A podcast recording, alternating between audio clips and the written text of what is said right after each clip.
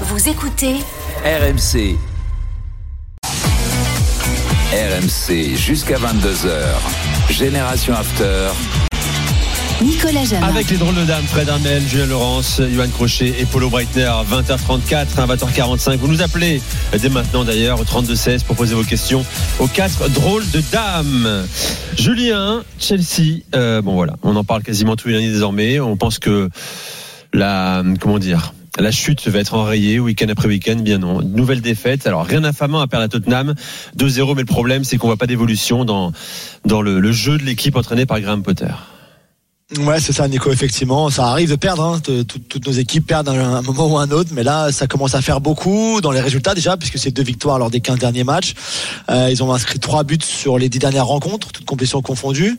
Euh, alors parfois, ils se créent des occasions. On l'avait vu contre Dortmund, notamment en Ligue des Champions. Là, hier, il y il y avait rien du tout, ni dans le jeu, ni dans les intentions de jeu dans la créativité, dans l'expression collective, il se passait, se passait rien. Joao Félix a essayé un petit peu, Enzo Fernandez aussi, mais c'était vraiment, euh, je donne le ballon à Sterling et puis j'attends de voir ce qu'il peut faire tout seul. Je donne le ballon à Joao Félix, j'attends de voir ce qu'il peut faire un peu tout seul. Euh, c'était vraiment très compliqué collectivement. En plus, ils font des erreurs. Ils, font des erreurs sur le premier but, Kepa, Enzo, euh, Joao Félix aussi. Euh, Ils font des erreurs sur le deuxième but puisque Sterling est au marquage de Kane et oublie complètement de, de marquer l'attaquant anglais. Euh, dans les changements que, que Graham Potter peut faire, c'est très compliqué. Euh, T'as l'impression qu'il a, il y a aucune logique. Des joueurs qui étaient titulaires, qui sans même démériter se retrouvent sur le banc, d'autres qui méritent pas sont titulaires. Dans les changements en, cours de match aussi, c'est un petit peu pareil, c'est un petit peu du grand n'importe quoi. Donc c'est pas tout, ce n'est pas que la faute de Graham Potter, mais c'est faut reconnaître quand même qu'il s'aide, il s'aide pas déjà à lui tout seul avec les choix qu'il peut faire et surtout que cette pression devient de plus en plus euh, lourde et de plus en plus éreintante pour ses épaules à lui. Euh, il est en train de, tu sens qu'il a, qu'il a quand même vraiment du mal dans ce qu'il peut dire dans ses conférences de presse. Alors là, il nous a sorti hier, euh, il n'avait pas fait encore. Euh, Jurgen Klopp, tout le monde veut euh, que Jurgen Klopp dégage, mais pourtant il s'accroche et puis euh, bah, moi aussi, euh, moi aussi, il faut que je m'accroche. Alors s'il commence à se comparer à t'as Klopp après tout ce que Jurgen Klopp a gagné, c'est compliqué quand même. Euh, il a aussi rappelé un petit peu ce qui était arrivé à Arteta en disant que lui aussi il avait connu des difficultés, mais Arteta, par exemple, il avait gagné la Coupe d'Angleterre six mois après son arrivée. Donc voilà, et je trouve que dans ses dans ses dans ses déclarations, lui, il ne cède pas. Dans ses choix, il ne cède pas non plus. On, on, on me dit qu'il il a encore la confiance des propriétaires. Mm. Tant mieux, j'espère pour lui. Et j'ai envie qu'il réussisse parce que c'est vraiment un bon coach. Mais plus les matchs avancent, plus on voit son incapacité à, à changer les choses, et plus on est en train de se dire que finalement peut-être qu'il a pas la carrure pour un. C'est un très grand club Chelsea avec beaucoup de pression. Euh, c'est peut-être qu'il est voilà, et peut-être qu'il a juste pas les épaules pour ce job-là maintenant dans cette situation-là. Peut-être que c'est trop dur, c'est trop gros pour lui. Hmm. Et on est en train de s'en rendre compte peut-être. Bon, le temps qu'il a rappelé également, euh, il a affirmé qu'il avait reçu des menaces de mort hein, contre lui et ses enfants. Ouais, ça en Il- revanche c'est inacceptable. ouais. ça c'est terrible. Johan. Ça c'est terrible. De la part des supporters de Chelsea, c'est c'est vraiment inacceptable. Je voulais rebondir sur euh, sur Sterling, Julien. Euh, J'ai l'impression que ça fait 2-3 ans qu'on n'entend plus parler de ce joueur quasiment. Euh, Chelsea a beaucoup recruté offensivement, notamment sur les côtés, parce qu'il y a Modric, Madueke. Euh, après, ils ont pris Joao Félix, qui est plus axial, mais si tu rajoutes, euh, aussi, voilà, et si tu rajoutes qu'il y avait déjà les Ziyech, les Pulisic. Pulisic, Aubameyang, Havertz, Mount. Euh, ça fait quand même beaucoup de monde sur le secteur offensif. Euh, c'est quoi l'avenir de, de Sterling? Parce que euh, je disais, on n'en parle plus trop, mais parce qu'il y a moins de coups d'éclat aussi, j'ai l'impression, en première ligue. Enfin, moi, j'en vois moins en tout cas. Euh, C'était un peu le joyeux de la couronne à un moment donné, et là, on a l'impression que c'est un peu un tunnel. Ouais, je crois qu'il a marqué qu'un but en première ligue depuis euh, depuis la fin août ou, ou septembre, un truc comme ça, euh, contre Forest il y a pas si longtemps. C'est un joueur qui est, qui, est, qui est très très talentueux, il y a aucun doute là-dessus. Hier encore, il, y a, il est le seul capable à, accélérer avec le ballon, balle au pied. À, il joue, il jouait côté gauche, entrer à l'intérieur pour frapper. Euh, il, il essaye, mais c'est pareil. Quand il a, il, imagine qu'il a eu l'habitude de jouer pendant si longtemps dans une structure très particulière avec Pep Guardiola et que là il se retrouve dans un bordel sans nom complet où ça va dans ça il y a, y a, y a aucun lien il y a aucun liant et aucun lien entre les joueurs. Il y a aucune encore une fois aucune cohésion collective. C'est compliqué pour lui. À un moment je veux bien que ce soit un bon dribbleur Raheem Sterling mais c'est c'est aussi limité après. Donc je pense qu'il en souffre beaucoup. Je pense qu'il souffre euh, du changement d'entraîneur déjà puisque c'était Tourelle qui était allé le chercher Je pense qu'il a aussi souffert de des mauvais résultats. Forcément, c'est un joueur qui marche beaucoup à la confiance. Forcément, ce genre de joueur-là, euh, lui qui voulait vraiment revenir à Londres, d'où il est originaire à la base, après être parti à Liverpool et ensuite à Manchester City je pense qu'il était vraiment content de revenir et surtout tu parlais des, des, autres recrues en fait il était revenu quand il le quand il le recrute lui il est le, le la grande recrue de, de l'été. Euh, ça va être ça va, il va, il va, il va devenir titulaire. Ça va être un joueur très important. C'est ça qu'on lui avait vendu. En fait, le projet qu'on lui a vendu, c'est avec Tourelle, euh, ceux qui ont gagné la, la Ligue des Champions il y a pas si longtemps que ça, pour euh, justement continuer à, à, faire gagner ce club-là. Tu reviens à la maison et on va construire autour de toi. Tu vas être un joueur super important. Et ensuite, il voit Tourelle partir plein de joueurs à son poste, être recruté sans que ni tête, ça, part dans tous les sens, etc. Des millions par-ci par-là. Euh, et, et, voilà quoi. Et pour lui, c'est vrai que ça a été, ça a été, ça a été très compliqué à vivre, je pense. Et en plus, avec la Coupe du Monde au milieu, euh, avec l'Angleterre, ce qui s'est passé, le cambriolage chez lui, on sait c'est pas vraiment ce qui s'est passé. Il est parti, il est revenu. Oui. euh, C'était assez compliqué, donc euh, voilà. Je pense que pour lui aussi, c'est, en fait, finalement, il est le, le symbole un petit peu pour Hmm. moi de cette de cette saison complètement catastrophique. Et personne va pleurer en Angleterre, non, de la situation de Chelsea? Non Après mais tout l'argent qu'ils ont dépensé, etc. Ils ont dépensé n'importe c'est pas une comment. question.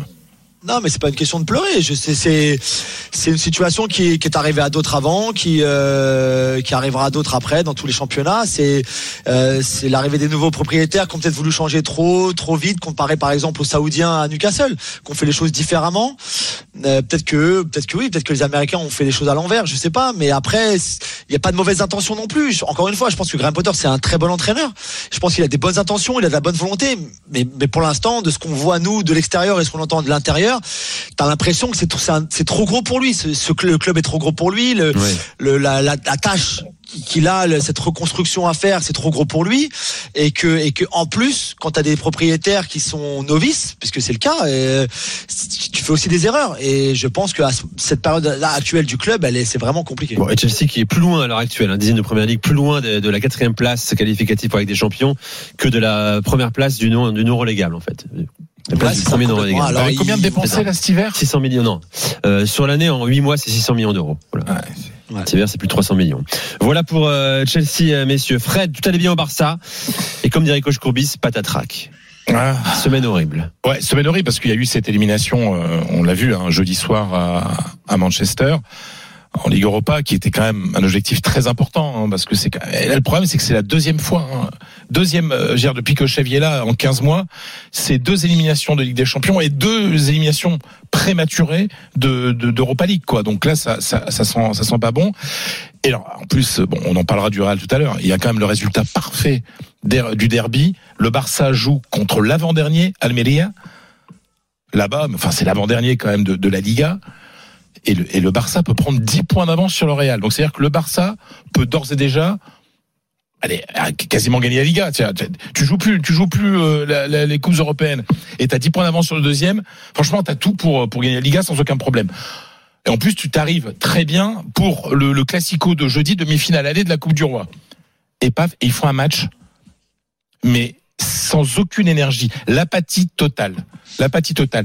Les papiers dans la presse catalane, pourtant qui est une presse quand même très pro Barça, disaient mais c'est le pire match au plus mauvais moment quoi. C'est-à-dire que après la déception d'Old Trafford, il, fallait il fallait euh, une réaction, il fallait faire quelque chose. Et là euh, match pourri dans tous les sens du terme. Almeria euh, qui qui est quand même une équipe qui n'avait gagné que trois matchs avant ce match. ben hein, voilà, gars. voilà. Et puis, puis, puis, enfin, le Barça, c'était la meilleure défense de, du, du, du- du championnat. Tu dis, c'est pas le Meria euh, qui, qui en avait pris quatre une semaine avant. C'est pas le Meria qui va les déranger. Bah si, parce qu'ils ont mis plus d'envie. On avait senti les joueurs très vraiment perdus sur le terrain. Et puis surtout, il y a une absence qui se fait remarquer énormément, qui est celle de Pedri. C'est-à-dire qu'on on savait que ça allait provoquer quelques problèmes, mais là. Sans Pedri, si tu vas pas, t'es pas capable d'aller gagner, et même tu perds Almeria, c'est que c'est que ce joueur a pris un poids énorme. C'est-à-dire que la la créativité de, de Pedri, on l'a pas, elle, elle est, elle est, elle, est- elle est fat- l'absence de, de Pedri donc et de sa créativité, c'est, elle est fatale au, au, au, au FC Barcelone quoi. Donc euh, voilà, c'est cette semaine, elle est, elle est, elle est terrible. En plus, les nouvelles s'accumulent, les mauvaises nouvelles. Pour jeudi, il y aura pas Lewandowski non plus, parce que Lewandowski a une euh, sur les cargas une contracture. Ischio, ouais. Ouais, une contracture. Donc, euh, tu joues le Real face au Real sans Pedri, sans Lewandowski. Puis sans Dembélé, hein, qui est toujours euh, toujours blessé. Donc euh, et Pedri, a priori, il va pas revenir avant le break international de la fin de la fin mars, quoi. Donc euh, ou s'il revient, il va pas être euh, voilà en forme. Donc euh, c'est c'est une situation très compliquée pour pour le Barça, alors que il y a et on, on vantait tous et oui le parcours absolument incroyable en Liga avec une seule défaite. Le Real Bon, avait il- après, comme disait Julien tout à l'heure, tu peux perdre un match, ça arrive Tu- une tu peux saison. perdre un match. Surtout quand elle est aussi, aussi convaincante en Liga. Voilà. Oui, sauf que t'avais, euh, tu peux avoir 10 points d'avance. Finalement, tu n'en as plus que 7. Et, ton prochain rival, c'est le Real euh, à Bernabeu en Coupe du Roi. T'imagines s'il y y a une défaite euh, là, ça fait trois, trois défaites de suite? Non, la situation, alors elle n'est pas, la Liga n'est pas la possibilité de remporter la Liga. Je continue à penser que le Barça va gagner la Liga parce que c'est pas possible avec, il y a, y a encore sept points d'avance et puis euh, et puis surtout il y a plus, il y a plus les matchs européens et le- alors que le Real lui continue son aventure européenne et, on sait déjà qu'ils vont être en, en quart après le, le résultat de, de- du match aller de, de huitième de finale.